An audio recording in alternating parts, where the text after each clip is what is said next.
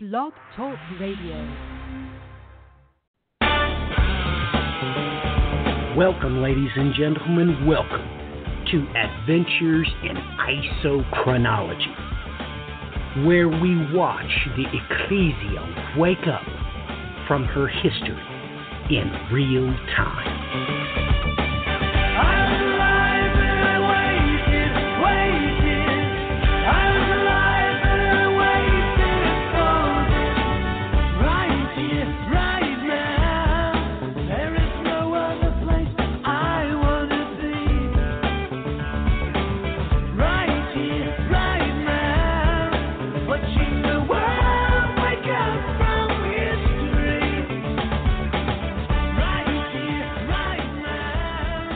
Welcome, ladies and gentlemen. Welcome to Adventures in Isochronology.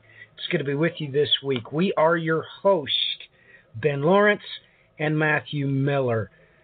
I think this time we're going to delve ever deeper into Genesis. We're going to pick up with the next chapter. I don't know as to whether how far we can go, but we're certainly going to try.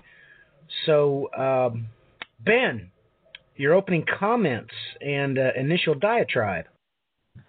Hey, it's good to be with everybody. Really excited to be looking at this chapter, but just as you said, I have a feeling we will be here for a bit of time. There's just so much to unpack. And as an aside, you know, this has really been a great weekend for me. As I'm sure many people know, in Ethiopia, Christmas is in January, and we had to put off our Christmas party, and we just had it. And last night, my house was full of people from, you know, all over the world. I had people from Vietnam, I had people from Syria, Iran, Pakistan, India, the United States. We had people from all over the globe, and all different faiths, and the things that we had in common was just amazing. It was truly a blessing. So it's with that filter that I'll probably be talking about things tonight. Well, very good, very good. You know, we should probably just get straight away to the text, shall we?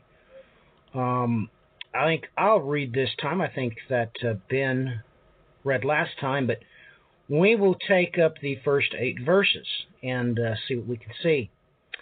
I'm going to be reading out of the New American Standard Bible for those of you who want to follow along. Now the Lord appeared to him by the oaks of Mamre while he was sitting at the tent door in the heat of the day. When he lifted up his eyes and looked, behold, 3 men were standing opposite him, and when he saw them, he ran from the tent door to meet them and bowed himself to the earth, and said, My Lord, if now I have found favor in your sight, please do not pass your servant by. Please let a little water be brought, and wash your feet, and rest yourselves under the tree. And I will bring a piece of bread that you may refresh yourselves. After that, you may go on, since you have visited your servant. They said, So do as you have said.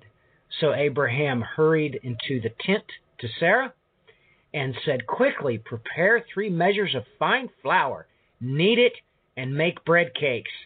Abraham also ran to the herd and took a tender and choice calf and gave it to the servant. And he hurried to prepare it. He took curds and milk and the calf which he had prepared, and placed it before them, and he was standing by them under the tree as they ate. Ben? That is enough right there for a whole month's worth of shows.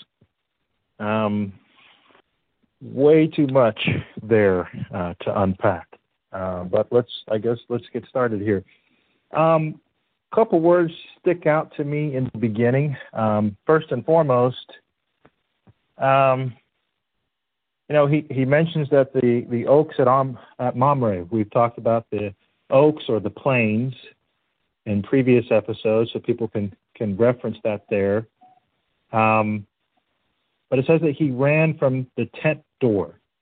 And we've mentioned this before, that everyone has in their mind that they're expecting a third temple. Ladies and gentlemen, it's a tabernacle that you're going to get. And that word there for tent is the same word for tabernacle, and that is exactly what you should expect. Matter of fact, the first time that word is used is in Genesis 13 here. The next time it is used is in Genesis 31, when Rachel, of course, took the idols from Laban and hid them in the tent. This, of course, was when Jacob was fleeing from his father-in-law. The very next time that you see a reference to this particular word, ohel, is Exodus 26, which is the instructions for the construction of the tabernacle. And then the very next reference is Genesis 33, the chapter right after the golden calf, where they're given the command to leave Sinai, and Moses asked to be shown the glory. And he, of course, intercedes for the nation. And then Exodus 33. Then Exodus 36, the actual building of the tabernacle. By the way, that particular chapter makes reference to the restrainer. So again, we're talking about a night when no good deed can be done. And, just this particular word, ohel, we could spend an incredible amount of time on just that word. Genesis 39 is the next use of this. I'm sorry, Exodus 39 is the next use of this word, ohel, and it's a reference to the priestly garments, which should bring your attention to Revelation 19:8, where judgment begins in the house of the Lord. Remember, judgment begins in the house of the Lord, and that's why he went to Abraham first. And we can infer from what transpires between Abraham and the Lord that he had done just what he had been commanded previously. He was walking blamelessly. The next reference to this particular word is 2 Samuel 6:17. That chapter, of course, is all about the return of the ark into Jerusalem and the exchange between David and Micah in that particular chapter is all the picture, as we've talked previously, about it gives you a picture of Revelation 7 and 14 when it's talking about the 144,000. The next reference to this word, ohel, is in 2 Samuel 16:22, when Absalom violates his father's concubines. Of course, there's 10. You should be thinking 10 horns. So isochronally, there's just so much leaping out at you from the text. Starting with Reuben took his father's wife, and Absalom took his father's concubines. This reference, this particular word, is setting you up in all the right places to what you should be expecting based off of what's getting ready to happen to Sodom and Gomorrah. I would strongly agree with that. We got to remember what just happened. Everything's been put into play. The promise has been solidified by way of covenant. We just went through this, that the renaming, the ages involved, everything's in place, and now we get to, the tabernacle, stating that this is an overt. Well, no, I would say this. This is why there is a tabernacle of David. Beyond any shadow of doubt, this is where the entire idea comes from. And when you realize that, you're able to look forward into the future and see a whole lot more, which is exactly what the entire book of Revelation is about. But not only that, Acts chapter 15, verse 16, after these things I will return and I will rebuild the tabernacle of David, which has fallen. I will rebuild its ruins and I will restore it. This, of course, is quoting Amos chapter 9. Now, ladies and gentlemen, you have to realize what's going on here. No doubt about it that this is the Lord our God. He comes and goes as he sees fit, and in this strange reference, he comes down to have a look-see. I would state that, no doubt about it, one of these angelic entities was the Exodus angel. Now, I and my son have done a program on what that other angel probably is, who it is. It is the angel of the resurrection, or the resurrection angel. These two seem to work in concert with each other on more than one occasion. But, ladies and gentlemen, no doubt about it that after the sixth seal, and we've been given the wings of an eagle on Operation Eagle's Wings, and God does exactly what he states he's going to do in the Scripture, which is take us underneath his wings and gather us to him. We are gathered at this restored tabernacle, which we just read why God's doing it. He remembers everything that happened here, and we're going to be going through the same thoughts, just so you know. I'm sure that most of you are wondering that during this 1,260 days, will we be able to bear children? There's going to be lots of strange things going on in that event, but no one understands this, that obviously this is the reason and the rhyme behind the two witnesses in of themselves. Now, we haven't got to that yet, but this is where those thoughts come from. It's because here is where God does, and we know that he chases after what has been. So literally what God is doing with the book of Revelation is explaining to you how he's doing this exact same thing that he did with Abraham, showing up by surprise. And you will take note everything that was stated here, just absolutely off the charts, everything that's stated here. It's so beautiful in the way it's put. You will take note that, he was in the tent, right? He was in the tent, but they were standing up. And he got up, went to them, and bowed. Boy, this is, if you're paying attention to what's going on with the earth here, it's mind-blowing, really. The simple fact that these three were erect, he was down, then he went and bowed down to them, then he gets up and runs. Prophetically speaking, this is when, same exact time, we'll have our hind feet and be able to walk in our high places. Everything just works itself out, jot and tittle here. So it's amazing to me that we're reading this, why God is going to do it in the future, because this is where he did it the first time, and he likes to remember the promise. He likes to remember, you know, when things were perfect. And Abraham's spontaneous actions, of course, the Lord was just getting a chuckle out of all this, because he was probably looking at these two angels saying, yeah, this knucklehead told us he'd be right back, but he's run all the way to the field. He's got himself a cow, and now they're fixing it. And the two angels are like, well, I'm kind of hungry, and the Lord probably replied, well, you're going to have to wait, because poor Sarah, she has to bake the bread. So you realize they were there for an extended period of time. They were there for quite a while, when if you go back, that's not what he said. Please let a little water be brought and wash your feet and rest yourselves under the tree, and I will bring a piece of bread that you may refresh yourselves. After that, and the audacity of Abraham, then you may go. Now, Thames, that's not what happened. That's not what happened. He went and prepared, a cow.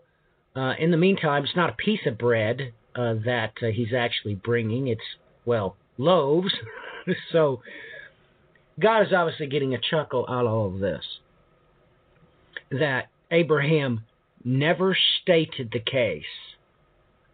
He never stated the case that, you know, he didn't run up and bow down and hide his face. He never said that. And you realize that Abraham was seizing the opportunity of his own ignorance. Now, what should he have done? He should have acted like this was the Lord his God standing in front of him. He talked to him before. You realize he recognized the voice. But Abraham had the wherewithal to not say anything. So everything here is just, well, it's refreshing, as Abraham stated, that you may refresh yourselves. Reading this is very refreshing, seeing how we all know that Revelation tells us about this isochronal event on a most grandiose scale. Ben, back to you. Amen. And how about the fact that it says that he asked him to enter his rest?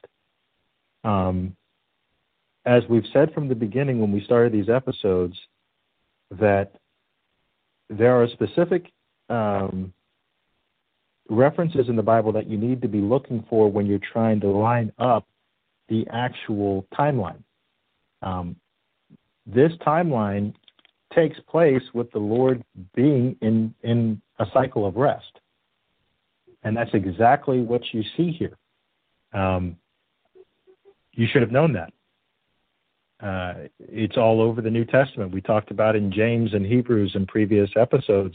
You should be expecting that the Lord is in rest, and just as you should be expecting a tabernacle, not a temple. And how about the fact that there was meat and bread? This is isochronally. This is just like a place that had been prepared for you, is it not?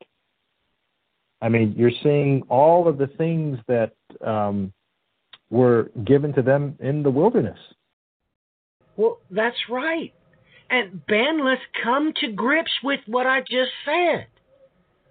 The reason why those things happened was because the Lord, our God, got a kick out of Abraham. He got a kick out of Abraham. Because the only thing Abraham was required to do was run back, get the closest, nearest jug of water, which he had, and get the leftovers, Ben. That's all he had to do. He should have been back in under 2 minutes, right? Yeah. But the leftover bread from the previous meal wasn't good enough.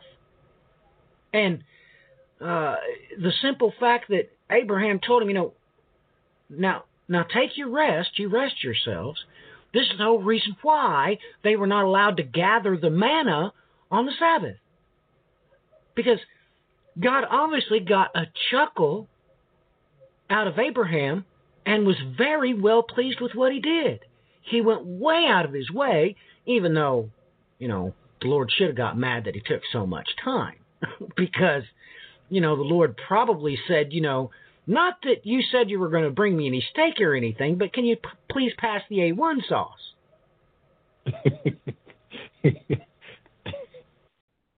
So, this is exciting to me. This is why God does it, because God was pleased with Abraham, and he got a chuckle out of him, and he let a great swath of disrespect be paid to him in ignorance, of course. He knew Abraham didn't know until he spoke who it was.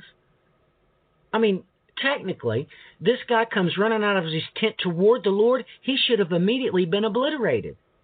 Amen? Amen.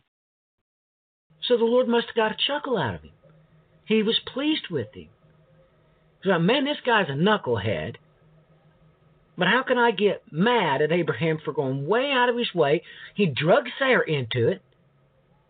He drags her off the couch or whatever. Make me some bread right now. He didn't, you know, he told her. You need out multiple. You caught that, right? Yeah. And Sarah's like, well, what on earth? It's not, I just got done cleaning up from lunch. What do you mean? You understand? And it's so beautiful to me. And so wondrously amazing that nobody knew this whole time why God did that in a place that was being prepared for them day by day for 40 years. This is why. Because he was pleased with Abraham and he liked it. Ladies and gentlemen, why do you think you have pictures of your wedding day? No, really. Why do you all have that first photo in the hospital room with your brand new baby? Tell me why. Riddle me why. Well, I'll tell you why. The Exodus happens. The great Exodus will happen. It's because God don't need a picture. He don't need a picture to remember and be pleased by it again. He can be pleased by it. If one thing pleases him, of course he's going to go back and look at the photo, right? But like I said, he don't have to, so he does it again. And it just keeps getting on a bigger scale. It's almost like, look, God wanted to celebrate this day, okay? He wanted to celebrate this day right here. But he liked it so much the first time he said, man, we'll do this up. So he did it with the entire Abrahamic seed. Did it with all of them, the whole entire nation of the children of Israel. Well, ladies and gentlemen, you better, pull your bootstraps up, because the next time this thing's going global. Let me say that again. The first time was with Abraham. The second time was, of course, with the Exodus, the whole children of Israel. The third and final time, it's with the children of Israel on a global scale. Because God don't need no picture, and on top of that, he can always trump himself. He just makes it a bigger shindig every time he does it, so he can even be more happier. I mean, it's perfectly obvious to me. Ben, back to you. Amen. And again, and I apologize for going through that so quickly. And the first time I commented, but all of those references are exactly to the events that you should be expecting. Given where we are in the timeline, you should be expecting a reference to the restrainer. You should be expecting a reference to white robes of righteousness, because if you don't have on a white robe of righteousness, you can't actually be in his presence. All of those references that I mentioned early are all the things that you should be expecting to see here, even some things that you aren't thinking of. We talk about, people love to talk about the desecration of the temple, right? Well, isn't that literally what is happening there between Laban and his daughter? Isn't that exactly what happens when Rachel is hiding the idols in the tent? I mean, let's just talk about that for a second. Matthew, what would happen if your father-in-law showed up at the front of your house and said, hey, I need you to come outside. My daughter, your wife, stole something out of my house and insisted to come inside and check your house to see if it was in there. How many more times would he be allowed to enter your home after he did something like that? Well, he'd never enter my home that time. But you are correct. He would certainly have the wherewithal to understand he's never coming back to the Miller household, because it does not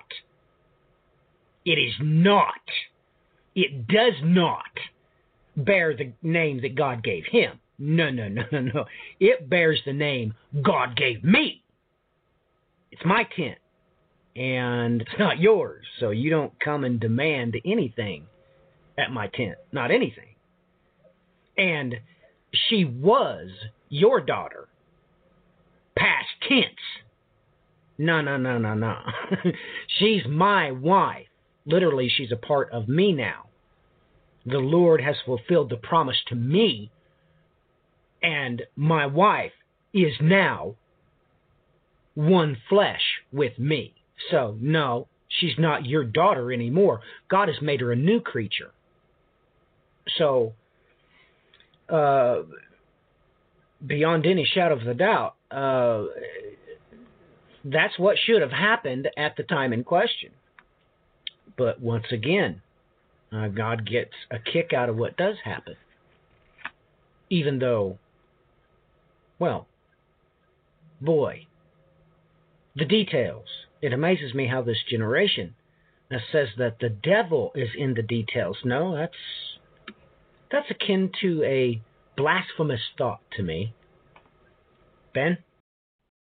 Well, again, I didn't get past the first. I didn't get past the first verse because, I mean, just looking, just tracking down 4 Hebrew words was enough. There's just too much in here. What's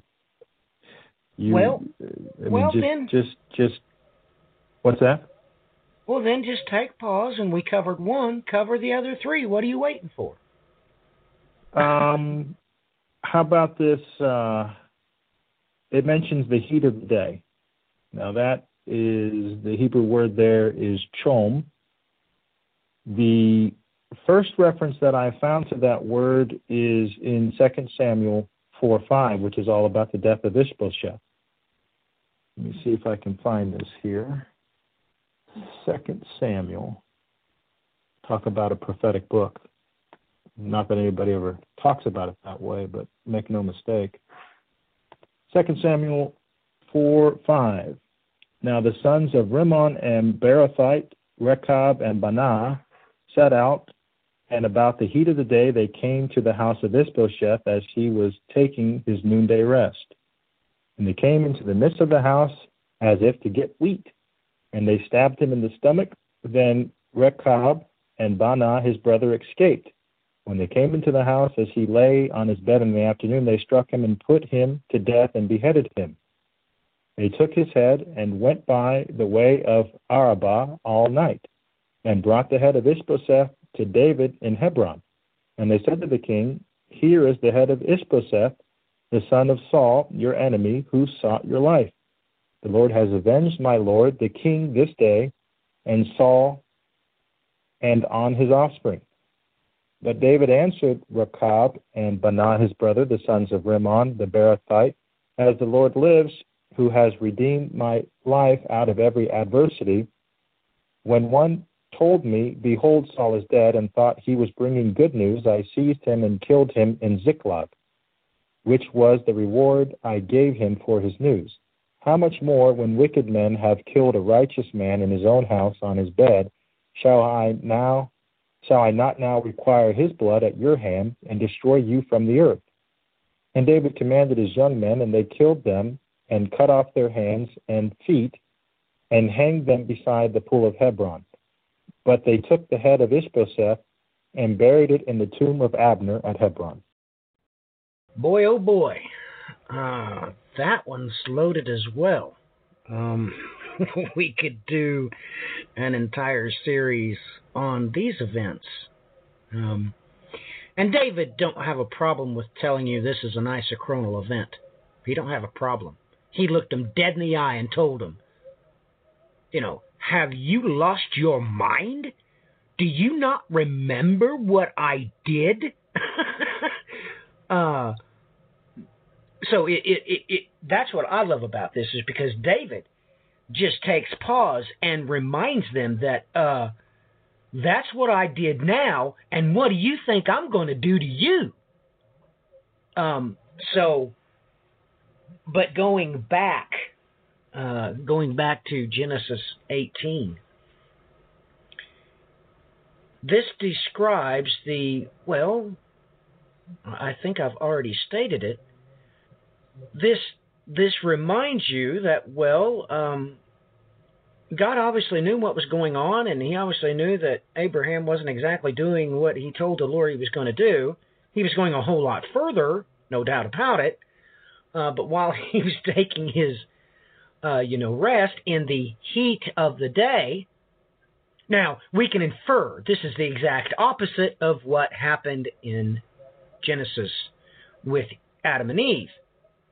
He would come and enjoy them in what? The cool of the day. That's right. So this is the opposite. So it's going right out of its way to tell you that things are physically uncomfortable, right? Right. Because for one, do you actually think the Lord needed to take a rest? So he's being completely inconvenienced here. Now, what blows me away is, first, Abraham inconvenienced him. Then, Sarah decides to, well, add to the situation by inconveniencing him even further, which we haven't got to yet. But that's what makes this so magnificent, is that David reminds these murderers that, by the way, you're caught up in an isochronal event. Just comes right out and tells them. I mean, to be honest with you, I have no idea what they were thinking to do what they did. Certainly, the legend of what had happened the last time, I mean, they should have been scared out of their mind. I mean, why would they dare think to do such a thing? It's beyond me. I mean, but it does make you think of Abraham. What on earth was he thinking? I mean, I know what I would have done. I'd have grabbed the nearest jug. Look, we know how they work the meals in the time in question.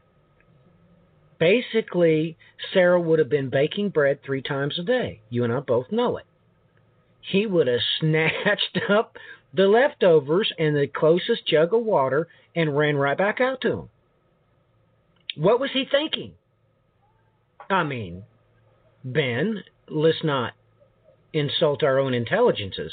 How long exactly does it take to butcher and, you know, get the pieces cut up, build the fire, and cook it? I mean, it... Well, it suggests that he knew what was going on around him and actually was acting out of fear for what that meant. Because he would have had to have known that if the boss is in the shop, I mean, imagine that, Matthew. I mean, you've worked in factories before. When the big boss comes into town to check on operations, and you know that you've got some knuckleheads that are working over on the far side of the building that tend to sleep in the afternoon and then get back to work, and you warned them and talked to them a few times, and you know that there's just no accounting for what they do, but you're just trying to be kind to them. When that big boss shows up, you're going to do everything you can to keep him in the office and not actually walking the floor. Amen? Exactamundo. Exactamundo. Because should he see now, let's be honest. Should he see what is not proper to be seen, i.e., the laborers not laboring, his wrath will first come down on you. And everybody knows that. Amen. Everybody knows that. So, boy, that was a loaded question you asked me there. It is, but that's literally, I mean, you can't escape that was going on in Abram's mind in this. That's the whole reason why he took so long for this to happen. I mean, you could almost say that he was hoping that if I can just get to twilight, we might just get out of this okay. And by the way, how about them being inside of a tent in the heat of the day? Well, what about it? I mean, well, we've talked before. I mean, you know, everyone loves to talk about Noah, and they love to talk about the curse of Ham, but the real beauty in that whole diatribe is the Lord tells you plainly that you're going to dwell in the tents of Shem. And that's exactly where you find Abraham and Sarah. And that's where you're going to find us. And that's exactly where you're going to find us. That's exact. I don't care what everybody tells you. I mean, I know that they all have this thing going on that they don't realize that the rapture chapter is Isaiah 14. And they all say that they're going to, ascend above the heights of the clouds, when the Bible clearly says that you will meet him in the clouds. But somehow they say that that after they meet him, he turns right around and goes back to heaven with them.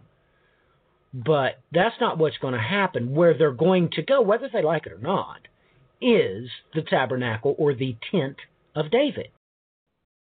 Because that tent is no longer in Sham's tent or Abraham's tent. No, it's in Christ's tent. And Christ is not the branch of Jesse. He's the branch of David. He's the root of David. So we're going to David's tent, because by saying David, you mean the Messiah. You mean Christ the King. So that's where we're going, but it's the same tent. It's just been passed down. Do you understand? Amen. And what was the warning that was given to them about being in the cloud? What did he tell Aaron about being in the cloud? How did he tell him he had to be dressed when he entered into that cloud? There was even details given for down to the stitch what he better be wearing, and its appearance, his entire attire, was meted out, jot and tittle. Right. So when people get excited about being caught up into the clouds, you really need to do your cross-references and understand what that means, because that's actually a terrifying thing. I mean, the nation of Israel being a mountaintops away from the Lord when he touched down on Mount Sinai, they told Moses, you go up and talk with him. They didn't want anything to do with that. Well, do you blame them? No, I don't. Nor I. But we talk about the promise. It is good enough to me. It's good enough for me to know why I'm going to the tabernacle of David. And I'm not going to be in the dark. I'm going to know. I mean, at this moment right now, I know exactly what's going to happen. I know exactly when it does happen. I've got some friends that, work for institutions of higher learning that's going to go out and look up, and they may literally have a heart attack. I know how I'm going to get to this tent, who's going to prepare it, and everything. So I am excited to see why. And make no mistakes about it, me and my family is going to have had multiple long, lengthy talks about what they're going to say when we're in that tent. And I've never kept it a secret that if I can take one possession on Operation Eagle's Wings with me, it will be my duct tape. But we'll figure that out here in a second. We haven't got that far yet. Let me put you on the spot a little bit with a question. In verse 7, he mentions that Abraham ran to the herd and took a calf, tender and good, and gave it to a young man who prepared it quickly. In my mind, my remembrance is drawn to the lad that was picking up the bow and the arrows that Jonathan wanted taken back to his father's house. And in the New Testament, I believe it's in the book of Mark, the young man that his cloak was removed to escape capture. Is this the same young man that's being mentioned here? Prophetically, yes. You're talking about, if we want to talk about this in a secular way, we would mention Aquarius, which represents Ganymede, which represents,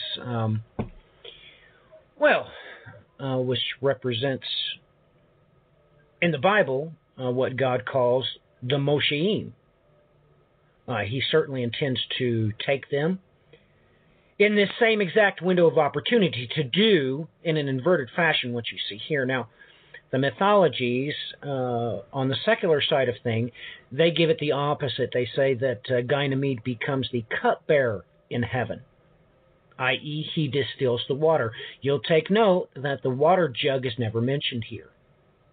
It's never mentioned here because it's assumed this same lad would have had to have brought the prepared meat, and he so served Abraham, the angels, and the Lord our God. But in the heavens, you see him with the pitcher in Aquarius. You also see him with the older brother that serves him in the constellation of Gemini, the twins. But yes, you're expected to see that, and I wasn't going to mention it because I was going to do what the Lord my God had done and just not say anything about it because it's obvious. But it's kind of like the Lord our God never said anything to Abraham, like, boy, I thought you were bringing me just pieces of leftover bread and some water. He never said that. He let it go. So that's what I was going to do, but you are exactly correct. In your reference there back to that, which is, well, absolutely amazing in itself. But, well, Tim, back to you. Chom, that word can also be translated strength as well as heat. Is that correct? That is correct. In by way, it is the strength of the day. The strength of the day is when the sun is at its apex. Now, we're not talking about a time clock, ladies and gentlemen, which is the object, which is the chain around our neck. Now, the chain around our feet, are, of course, is the currency systems, but the bigger chain is the clock. And you need to understand that noon is not 12 o'clock on your clock. Noon is when the sun reaches the apex in the heavens. And at that time, it is what? It's strongest, i.e. the hottest. So in this sense, strength and heat are literally synonymous. Doesn't matter if you're at the North Pole. Doesn't matter. The strength of the day, the hottest part of the day, even if it's negative 35 degrees, is at noon. So, yes. Okay. There's a couple interesting references to that word. I'll just cover them briefly. Isaiah 18, where is this here? Isaiah 18:4. Hang on just one second. Let me pull this up so we can take a look at it. Isaiah 18:4. For thus the Lord said to me, I will quietly look for my dwelling like clear heat in sunshine, like a cloud of dew in the heat of harvest. This is in the Oracle of Cush. And I also have a reference here in Revelation 17:13. Let's see here. For these are of one mind, and they hand over their power and authority to the beast. So in that case, it's either power or authority. That would be the, I guess, it would be a power, right? Would be the word that's being translated. Yes, power. Okay. And this particular chapter in Revelation is all about the beast and the prostitute. That is correct. Yes. Yep. Interesting. Okay. Let's see here. Is there anything else that we want to unpack here in this first stanza? It is well with my soul. Okay. All right. I'll go ahead to read the next stanza then. Well, I can. I'll read it. No problem. Okay. I like reading it. I mean, I know it, but today I've been having trouble because I'm so tired. There's been several times I was looking at the English, but I was actually reading it in Hebrew. My wife has stopped. Wait a minute, that's not what it said, because she was following in her Bible. No, it didn't say that. Oh, well, I'm sorry. I was reading in English but thinking in Hebrew. But anyway, I love this. So, no, I shall read verse 9. Then they said to him, where is Sarah your wife? And he said, there in the tent. He said, I will surely return to you at this time next year, and behold, Sarah your wife will have a son. And Sarah was listening at the tent door, which was behind him. Now Abraham and Sarah were old, advanced in age. Sarah was past childbearing. Sarah laughed to herself, saying, after I've become old, shall I pleasure my Lord, being an old also? And the Lord said to Abraham, why did Sarah laugh, saying, shall I indeed bear a child when I am so old? Is anything too difficult for the Lord? At the appointed time, I will return to you at this time next year, and Sarah will have a son. Sarah denied it, however, saying, I did not laugh, for she was afraid. And he said, no, but you did laugh. Ben, your comment. It's a good thing that she was in that tent. Well, I would certainly have to agree with you.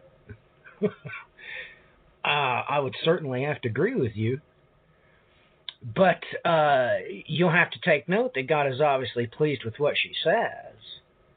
Because in the future time to come, this is exactly what she says again. She says this very same thing again on a much, more grandiose scale, because it's inverted. Now, this is what's going to blow your mind.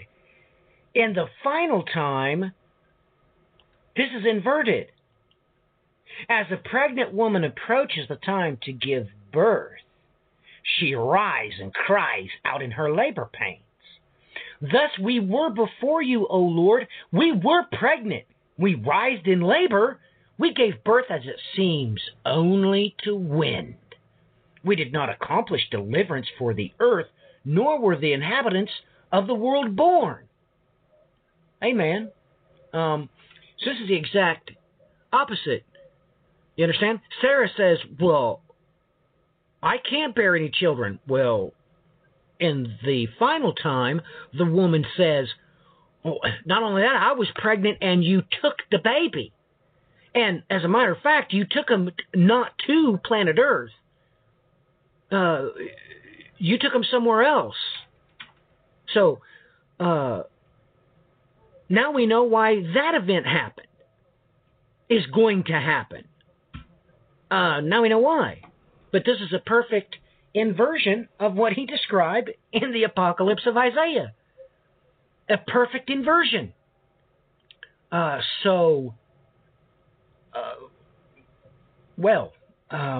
really all I have to say about that, is a simple fact that I'm glad to know where the thought came from.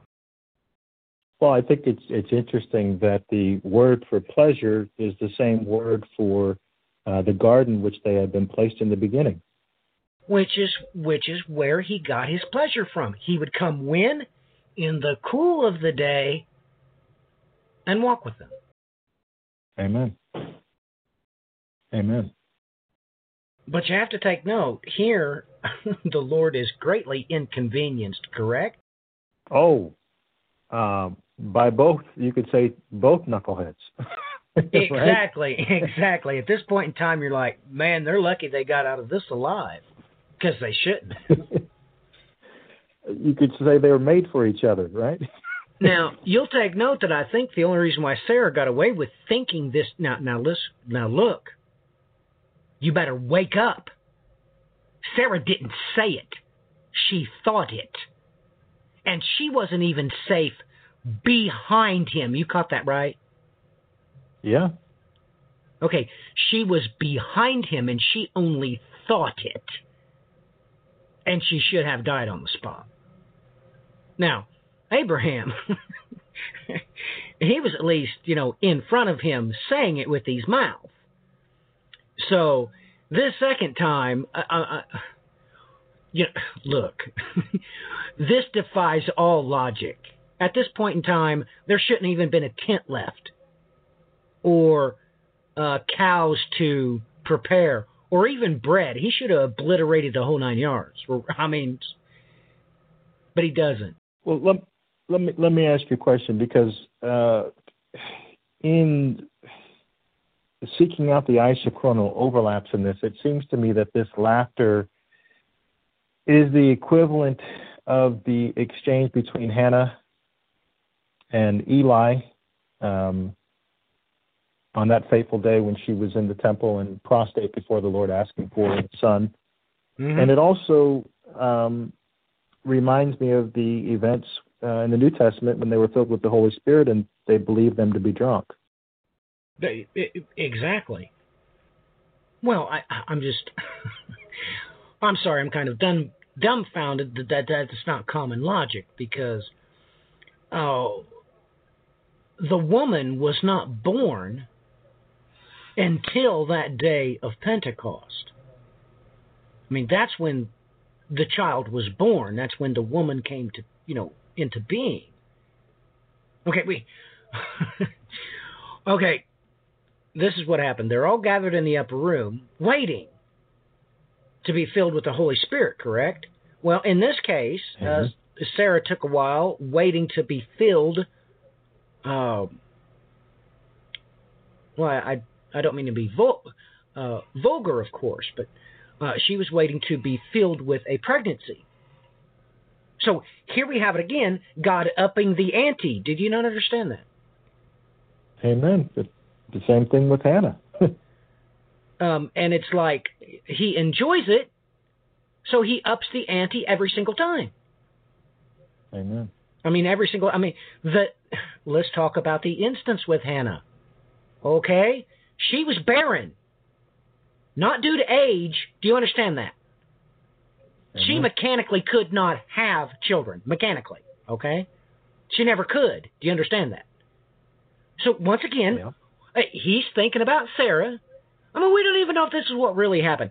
God just might have been hanging out on the throne, listening to the angels sing, got a couple of courses, and all of a sudden they sang the same exact course that they were singing when he had this exchange with Sarah. He probably started laughing, got a smile on his face. And, of course, while he's smiling, he can hear Hannah's prayer. I mean, for all you know, that's exactly what happened, what I just described. We don't know that. But this day, he enjoyed Sarah, and he remembered that event, and he said, man, we'll take this one step further. I never gave Hannah the stitches to produce a child. Let me say that again. Ladies and gentlemen, you are stitched together by the Lord your God in your mother's womb. He obviously knew that he had not included the stitches in Hannah's DNA strand that would enable her to produce children. So, obviously, he remembered Sarah, and he wanted to up the ante. He wanted to up the game. He wanted to increase the celebration. So he did. Hannah at the... Okay, when did this happen? Okay, everything is beautiful. When, Ben? When is it beautiful? In its time. That's exactly why I was able to say everything I just hypothesized about. In a beautiful time that the Lord remembered what he did with Sarah at that beautiful moment in time. When he remembered that, Hannah was in the temple praying. And this idiot was accusing her of being drunk. And so he upped the ante. And, of course, he used this, oh my goodness, for a great act of what? Well, I just read from the Apocalypse of Isaiah, we could not accomplish deliverance for the earth. Well, make no mistakes about it. Hannah's child certainly accomplished a lot of deliverance for the earth. Amen? Amen. So it just to the point, Hannah's child is a picture of that thing that they give birth to. We're talking about a picture of the 144,000, and we already got a lot of cross references which talked about that. We talked about the exchange between David and Micah. That word for tent is used there in 2 Samuel 6:17. That whole exchange, when you read that exchange, that is a type of what you see in Revelation 7 and 14 for that description of that male child. Of course, Hannah provides us another. The first three chapters of the first book of Samuel are a picture of that exact same description that you see in Revelation 7 and 14. The 144,000 is all over those two events. And, of course, the apocalypse of Isaiah, that's Isaiah 26. Where is that? You were reading from Isaiah 26. 18. What verse? 18. There you go. But, yeah. I mean, this is magnified to Hezekiah because in this instance, you realize that, well, Sarah did not have the strength because it plainly says she was old. So, ladies and gentlemen, go to Isaiah chapter 37, verse 3. They said to him, "Thus says Hezekiah, this day is a day of distress, rebuke, and rejection. For children have come to birth, and there is no strength to deliver." So just more that you can grab onto there. Brian and I just did a WI2C radio on this. This also takes you right to Isaiah chapter 66, verse 7. Before she travailed, she brought forth her pain, and it came. She gave birth to a boy. This is the man-child. Verse 8, who has heard such a thing? Who has seen such things? Can a land be born in one day? Can a nation be brought forth all at once? Uh-huh. Yeah, 144,000 of them, as a matter of fact. And if you would have read the verses before that in Isaiah chapter 66, he would have told you when he does it. You don't have a he's not afraid of you. In the prior verse, he comes right out and tells you when he does it. He don't care. Because ain't nothing you can do about it. This is what's going to happen. So, and we could go on all night. Is the, when he talks about the grievous wound that is suffered by the daughters of Zion, is that a reference to being barren? No, it's not. It's a reference to having your baby taken from you. I mean, the Lord Jesus didn't have a problem go ahead and giving you a little bit more information. He said, woe be unto pregnant women and nursing mothers. Because, how did the soldiers target the baby Jesus? Did he have front teeth? Oh, Lord have mercy. You all don't know that? Look, this is a simple historical fact.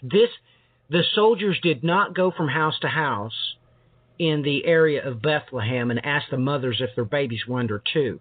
They stuck their thumbs in their mouth, and if they had front teeth, they lived. And if they didn't have front teeth, guess what that meant? I'll tell you what it meant. It meant they were still breastfeeding. They had to be ripped away from their mother's breast. Now, if any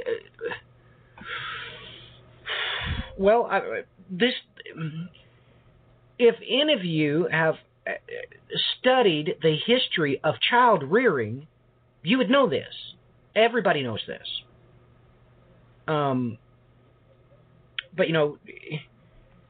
Since the 70s, this is being ceased from being taught. Just like, it seems that the 1973 war over the Temple Mount.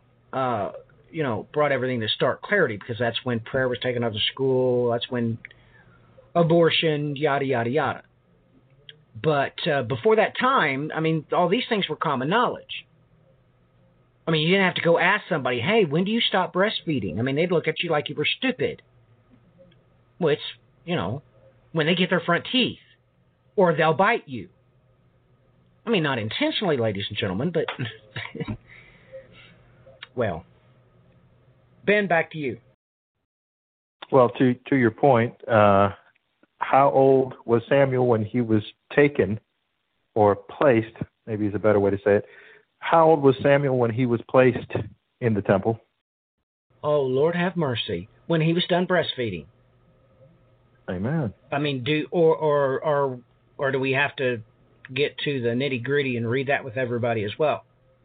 I mean, because, which is all right. I mean, we can. But, ladies and gentlemen, you need to, read that again. You seriously need to read that again. And I mean, God comes right out and tells you. He don't have a problem telling you. And it bothers me that people don't know why this happened. I mean, look. If you're studying Bible prophecy and you don't know 1 Samuel, the very first chapter, and verse 23, I don't know what to tell you, because you got no business reading Revelation if you haven't read this. It comes right out and tells you, remain until you have weaned him. That's exactly what the priest said to her. And in verse 24, what does it say? Now, when she had weaned him, so I'm not, I mean, there is times with the isochronal nature of eschatology, it's absolutely detrimental for you to know everything that happened. The details, as you started off talking about it, the details. If you don't have the details, you can't know what's being talked about. Well, that's right, and that's why I said that this generation has turned it upside down. It's not the devil's not in the details, ladies and gentlemen. The devil is nothing. And oh my goodness, I'm so sick and tired of people elevating him to something he is not. The Lord, he is God. And besides him, there is no other. There's just him. And there's just his will and what he wants, and that's what's going to happen. And everybody else is, well, just extras in his movie. Now, his son, the Lord Jesus Christ, is the star of that production. But he who sitteth upon the throne, it's his movie, and we're all just extras in it. So what he did with that child in 1 Samuel chapter 1, you need to know about. Okay, because the Lord certainly he doesn't intend. I almost said the wrong thing. No, he is going to be brought up to the house of the Lord in Shiloh. That is what's going to happen. No, he don't intend to do it. He is going to do it. And you don't have to like it. And the Lord your God, just said that, what Ben referenced. No, she's not going to like having her baby taken from her. But God's not going to ask her permission either. No. Now, there is great rejoicing in heaven, no doubt about it. I mean, if anybody knows the chronology of the book of Revelation, what happens when there's great rejoicing in heaven? Why does that happen? Well, because the same exact instance, the devil is cast out. Of course, these deliverers, man, I just read to you the verses. God come right out and told you that these deliverers, they go to heaven. So, yeah, the woman's not too happy about it, but guess what? Heaven's happy. Well, if you have any doubt about that, just look at we just had Christmas here yesterday, and there was a 6-month-old baby. I mean, the fights weren't about who got the last piece of cake or the ice cream. The fight was over who got to hold that baby. Everybody wanted that baby. Amen. Well, because it's natural. This generation is. You know what? This generation cannot simply know what true joy is because, well, they have. Well, let's talk about it again. Since 1970, they've been trained that a child takes money. It costs money to have a baby. So you don't want one. It's going to make your life worse. It's going to make your life terrible. It's going to be a great responsibility. So they never hold a newborn baby. But I'm here to tell you, as a matter of fact, you don't know what inner joy is until you hold that newborn baby. Because if you think it's drinking Jim Beam and snorting a line of coke and having sex with a whore, oh my goodness, you have truly paid yourself a disservice. You really have. Now look, how many children do I have? That's right, from one wife. I don't know anybody else, and she don't know anybody else. We got married virgins, and I'm here to tell you that I enjoy my wife on a routine basis, but make no mistakes about it, both I and she will readily admit to you, man, there is nothing. There is no greater pleasure than to take that baby in your arms, and you can't help but smile. And if you don't know that, if somebody's lied to you and taught you that it's better to be able to get an expensive car than have a child, I feel sorry for you. I really, truly do. I feel sorry for you because you will never know. You'll never know. Ben? Amen. They come up with a new version of that car every year, but they have never improved upon a newborn baby. And to your point, he says this all different sorts of ways. I referenced a minute ago, 2 Samuel 6:17. But how about 1 Samuel 20, verse 40? And Jonathan gave his weapons to the boy and said to him, "Go and carry them into the city." The weapons in question were, of course, his bow and his arrows. Now, he told you in Psalms 127, verse 4, that like arrows are in the hands of a warrior are children born in one's youth. And if you're familiar with the scripture, you would know that he literally just said that that boy was to carry the children back into the city. That city is a direct reference to Mount Zion or heaven or whatever you want to call it. I mean, this message about the 144,000 is everywhere in Scripture when you actually know what to look for. You can't go through a chapter and not find it. No, I'm sorry. I've just... Forgive me, I've received one too many hate mails today, but no, you're absolutely wrong, okay? You don't need to know what to look for. You need to remember what you've seen, okay? I'm here to tell you, look, I learned this the hard way. I didn't know what to look for, ladies and gentlemen, when I stumbled across, we talk about Revelation 12 a lot. I didn't know what to look for. No, that's a lie. I was not special in any way, shape, or form when I was 7 years old.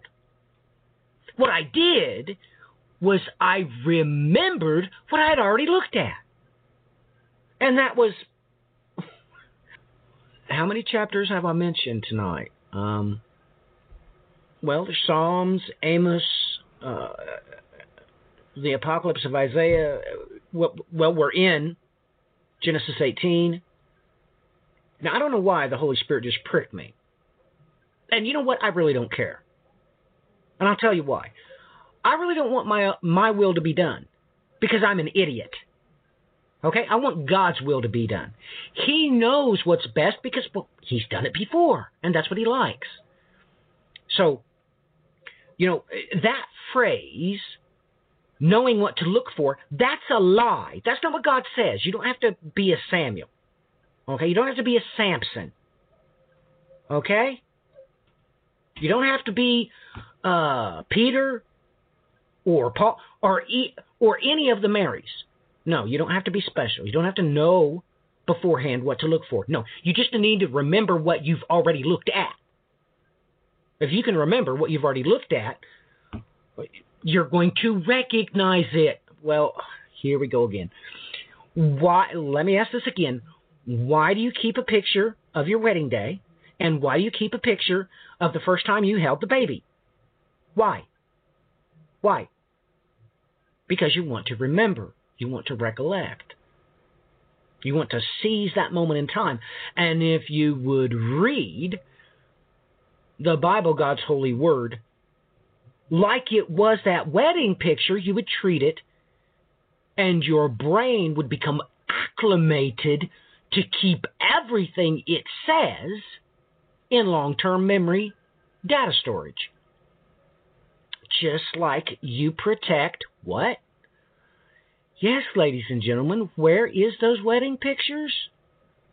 They are secured in a photo album, if not on a shelf, up in a closet, in a box, making sure they're protected.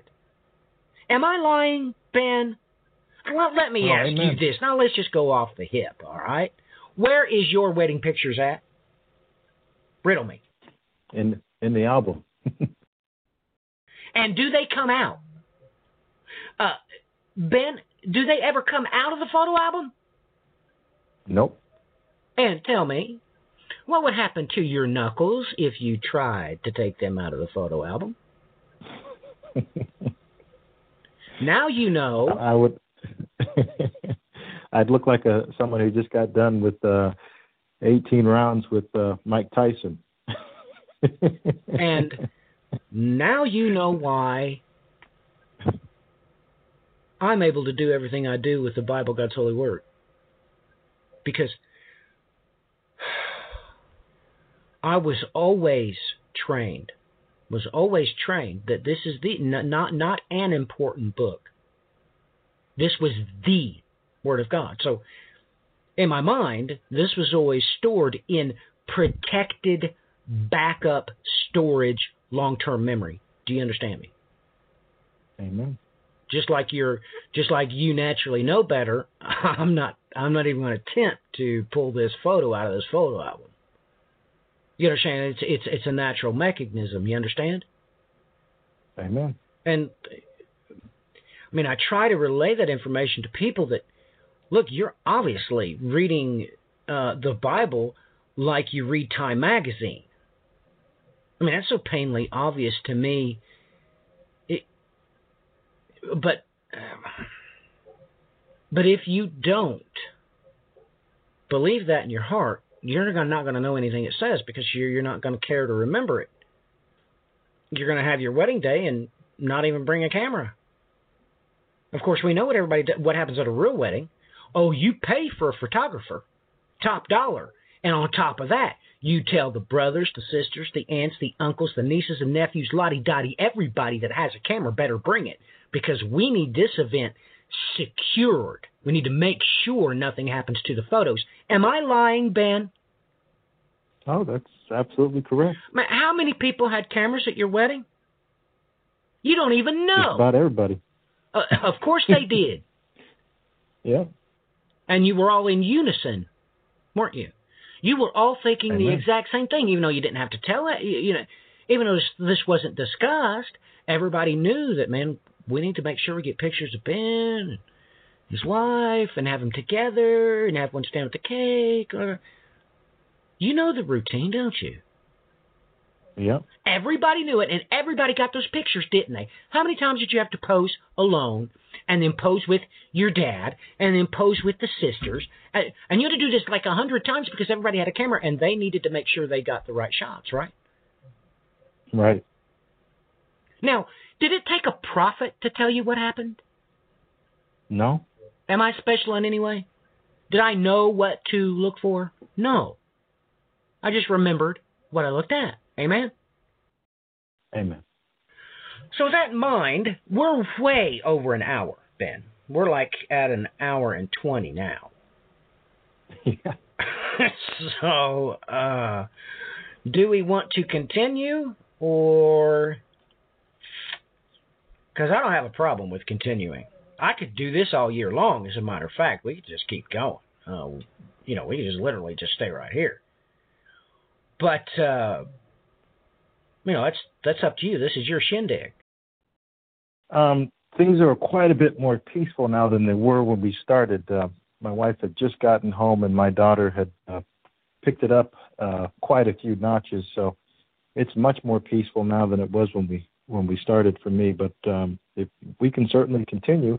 Well, then up the ante. You read then. I've read the first 8, then I read the second 8. So you pick up, I think we're in verse 16, right? Yep. I mean, let's see what happens. Amen? Amen. Now look. Then the men set out from there, and they looked down toward Sodom. And Abram went with them to set them on their way. And the Lord said, shall I hide from Abraham what I am about to do, seeing that Abraham shall surely become great and mighty nation, and all the nations of the earth shall be blessed in him? For I have chosen him that he may command his children and his household after him to keep the way of the Lord by doing righteousness and justice, so that the Lord may bring to Abraham what he has promised him. Then the Lord said, because the outcry against Sodom and Gomorrah is great, and their sin is very grave, I will go down to see whether they have done altogether according to the outcry that has come to me, and if not, I will know. Well, personally, I say we finish reading the whole thing. The interceding? You want to go through? But let's read all the way to the end. All the way to the end? Yeah, let's go ahead and read the whole thing. Okay. So the men turned from there and went toward Sodom, but Abraham still stood before the Lord. Then Abraham drew near and said, will you indeed sweep away the righteous with the wicked? Suppose there are 50 righteous within the city.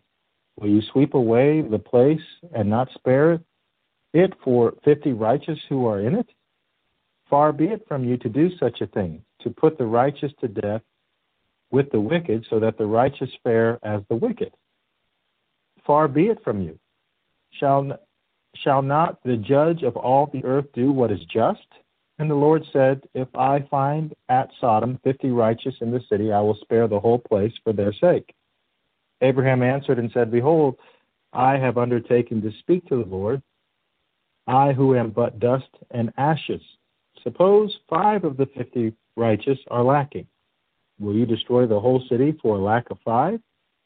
And he said, I will not destroy it if I find 45 there. Again he spoke to him and said, suppose 40 are found there.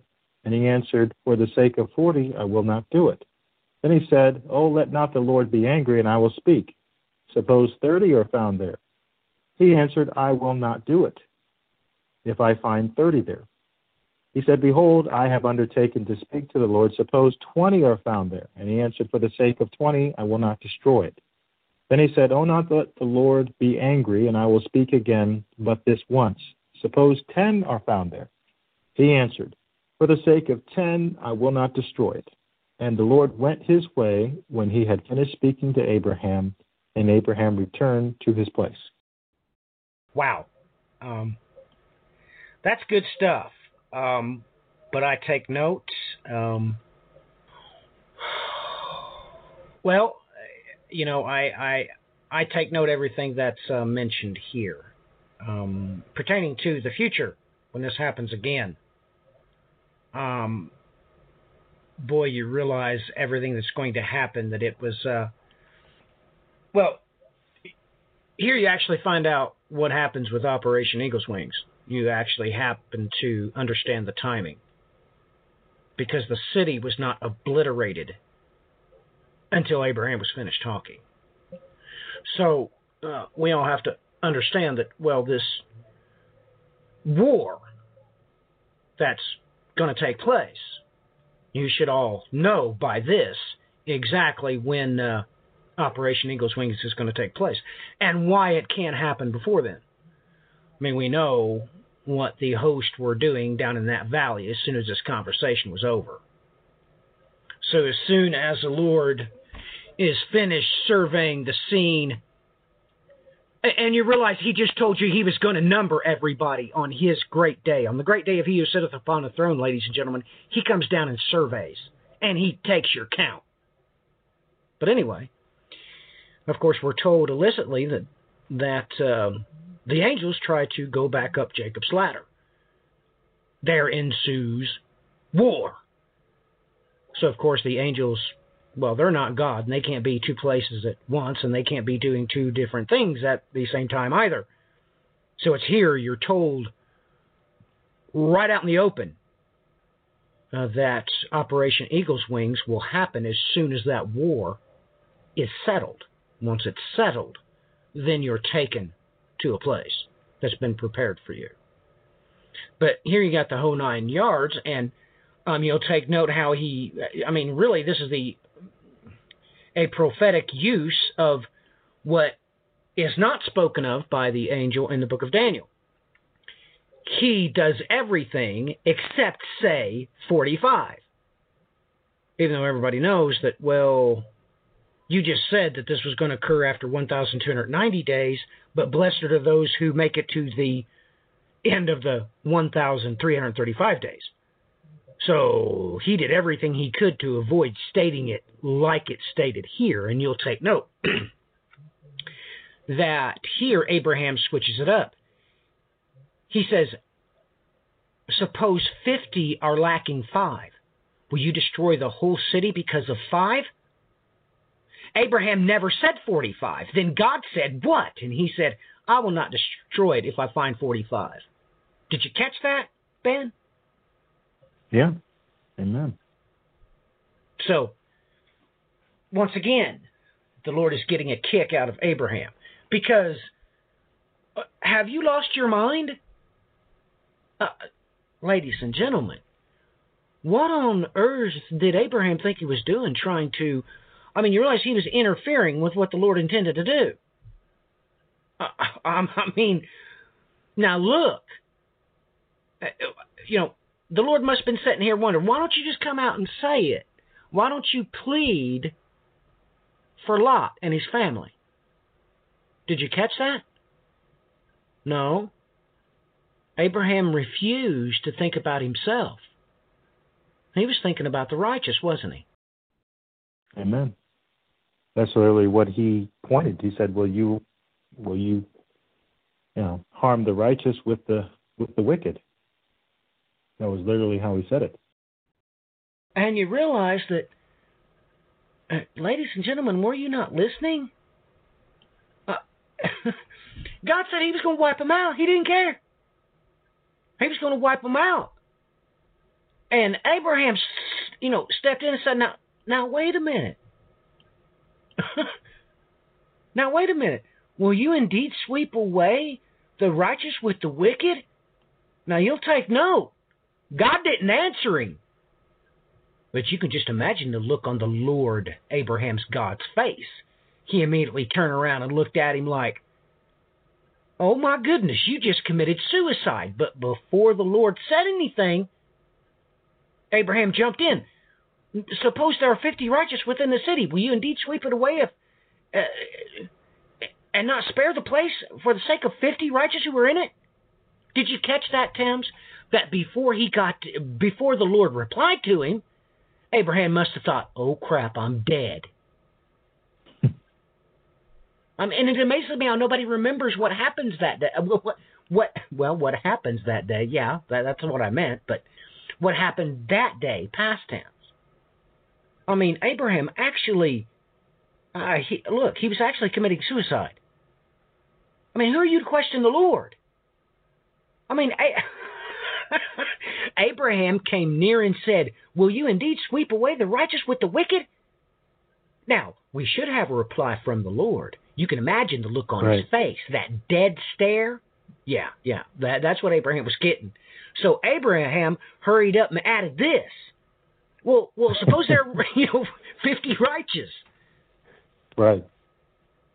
Now you realize it must have been a dead stare on the Lord's face, because Abraham immediately knew, I better not mention my own kin. He didn't have a hint, but he got a clue real quick, didn't he, Ben?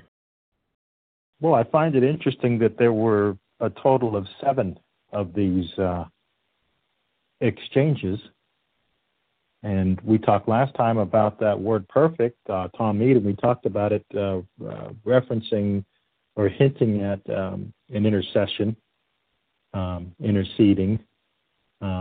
It calculates to 490.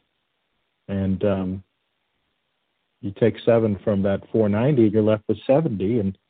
And we know that this is we know that it's as above as below. So this whole exchange isn't just about mankind. It's also about spiritual wickedness in high places, right? Well, not that I want to talk about that, but it's also about those seven churches that are seven candlesticks. Right. And this represents seven groups. I have the wherewithal to know. Oh, for Pete's sakes. There can only be one candle, right? Right. If you walk up to a menorah, you got to pick, but one of them's got to be number one, and one of them's got to be number two, right? Right. Okay, so how do you do that mathematically speaking and be able to differentiate between groups? You give them different proportions, right? Yeah. I mean, if I have to spell it out for you, the first group or the first church, it's called 50. He comes right out and says it. Suppose there are 50 righteous. So the first group is 50 righteous, right? Yeah. That's the first candle. That's the first stick. You know, however you want to say it. You understand what I'm trying to say? Yeah, I wasn't going to go there, but you did. Well, I'm sorry. I guess I didn't mean to lead where you didn't. No, I'm glad that you did. No. I don't mean it that way. I'm just I'm always in the back of my mind trying to be sensitive to not losing people by going off in different directions. I tend to do that. So forgive me, listeners, if some of my comments have been out of order. I haven't intended to, but. Well, I'm the one that's at fault for that. You know, here, let me clarify. You know, I brought out, of course, the one group, which, of course, Abraham doesn't come out and he doesn't say 45. I said that. Well, you should know that part of this group is going to be prophetically referred to one of the churches. And the other group is going to represent who did come out of the judgment of Sodom and Gomorrah. Lot and his. So that's one of these groups. So prophetically, they're going to be obscure. But in essence, you have the woman. She represents five of these churches in Revelation.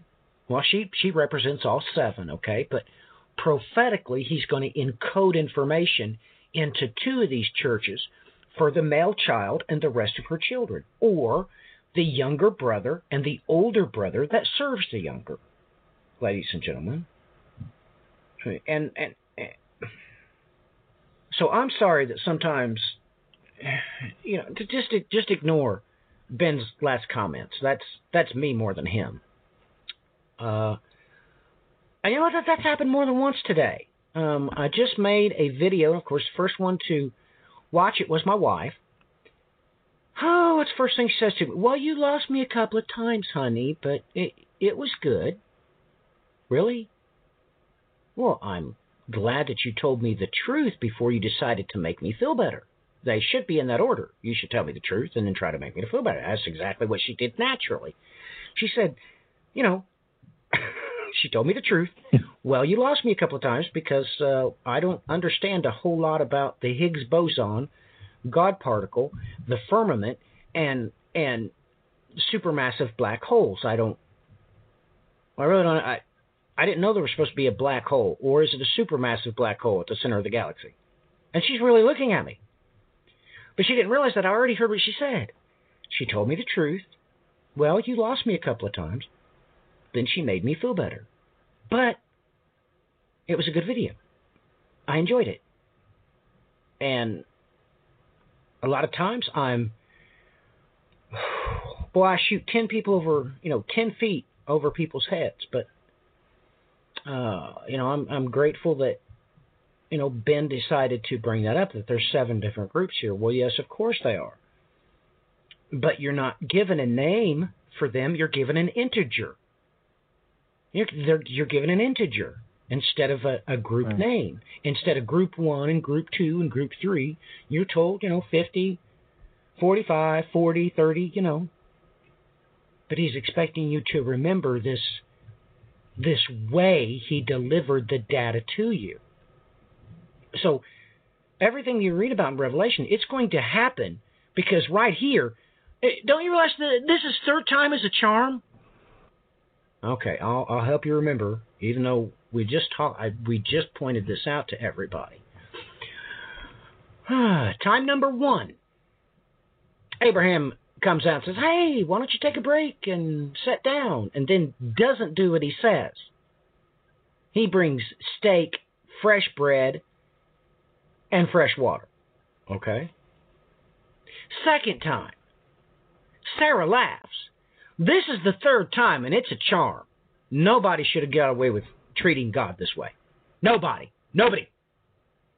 I mean, I'm sorry, go ahead. Well, have you ever heard of the seraphim or the cherubim turn around and looking at God? Hey, what are you doing? So, I'm sorry. I'm the one that usually does that. Ben? Well, I was just going to say that this chapter starts off talking about the plains. And the first time that's mentioned is, of course, the Battle of the 10 Kings. And the second time here, this whole exchange between Abraham and the Lord ends with the ten horns. Or I'm sorry, 9 kings, and here we end up with the ten horns. Well, I'm just thankful verse 33's there myself. As soon as he had finished speaking to Abraham, the Lord departed, and Abraham returned to his place. Baby, I know exactly where I'm going. I'm going to the promised land. And that extends from sea to shining sea. It extends from the north to the south to the east and to the west. The whole 9 yards. Enter in the kingdom of heaven. The whole planet, lock, stock, and barrel, is going to be mine. I will be returned to my proper place in the garden of God. Amen? Amen. So, yeah, we're going to have all the things he told us about. That is what we will have. But as soon as the Lord's finished with this game, with this shindig, you and I will be returned to our place. Which is what happened the first time, because that's, Adam was not made in the garden. He was made someplace, and then he was placed there. And you would think that was common knowledge, Ben. You would think that part of the Bible is forged in everybody's memory, just like their wedding day, you would think. Or at least I would think. Maybe everybody else would not think that, but you cannot get away with that.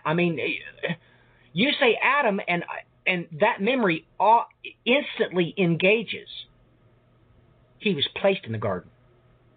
He was given dominion. There's certain things you can't take from me. I may get senile one of these days, and I may forget all these other details, but if you walk up to me when I'm senile and you ask me where was he placed, I'll tell you. He was placed in the garden. And what was he given? He was given dominion. Yada, yada, yada, yada. There's some things you can't take from me. Amen? Amen. Amen. So, what would you add to this, Ben? Just that there's so much here in this particular chapter. Like I said, I didn't get past the first 4 words. The oaks, the tent, the heat of the day, the door. We could spend the next 6 months on it. We don't have time to do that, but it's been a blast. Man, I always have a blast with the old Biblio DC, you see. Nothing's better. It really is my foundation. Really. I don't have any thought.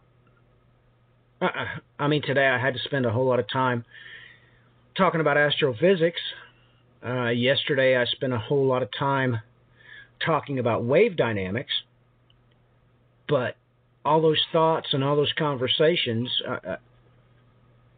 stemmed from my memory of God's Word.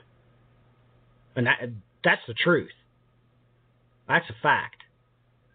And I might want to tell everybody that. Doing a video series on the Book of Asaph, I've had to stop. I haven't got very far. I think I'm on three of the actual videos, but I've had to turn right around and make, I think, four supplementary videos. So I've only got three of the actual series, but you can find that on According to the Scripture on YouTube, of course, if you'd like to go check it out. And then send me hate mail, of course, like everybody else does. I've been... today I've been cursed out 3 times, so if you'd like to do that, or if you'd like to ask me questions or desirous to have me provide more information for other questions you got, it's accordingtothescripture@mail.com.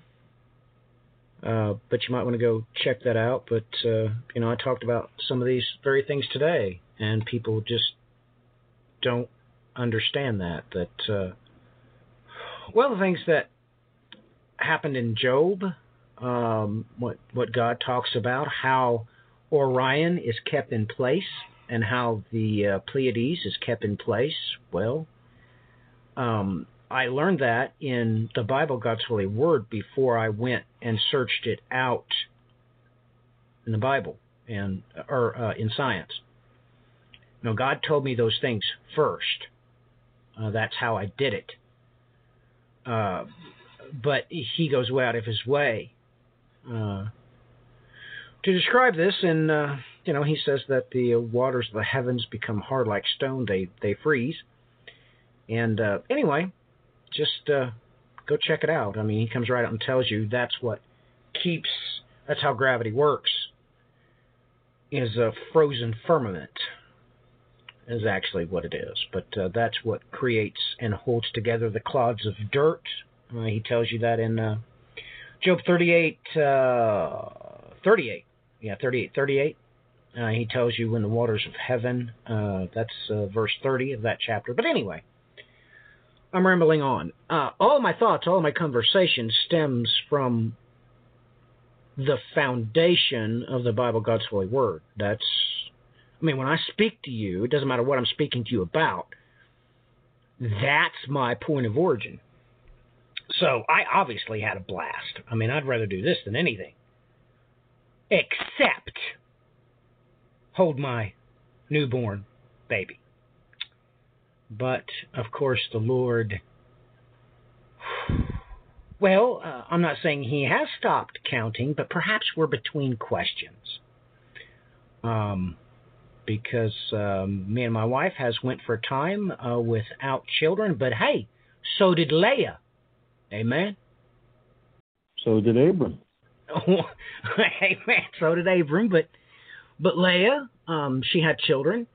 Then she stopped. And then, of course, Rachel had children. So then Leah got a handmaid. She had children. Then she had more children. So maybe we're just in a, I don't know. Maybe we're between questions. I don't know. But, yeah, I'd rather talk about the Bible than anything except hold my newborn baby. So I had a blast, Ben. Your closing comments. God bless everybody. Thoroughly enjoyed it. I apologize for some of the disruption in the beginning. I just had a lot going on around here. But so I appreciate your patience. But I had a blast. And look forward to being with everybody next time. All right, ladies and gentlemen. Adventures in Isochronology signing off.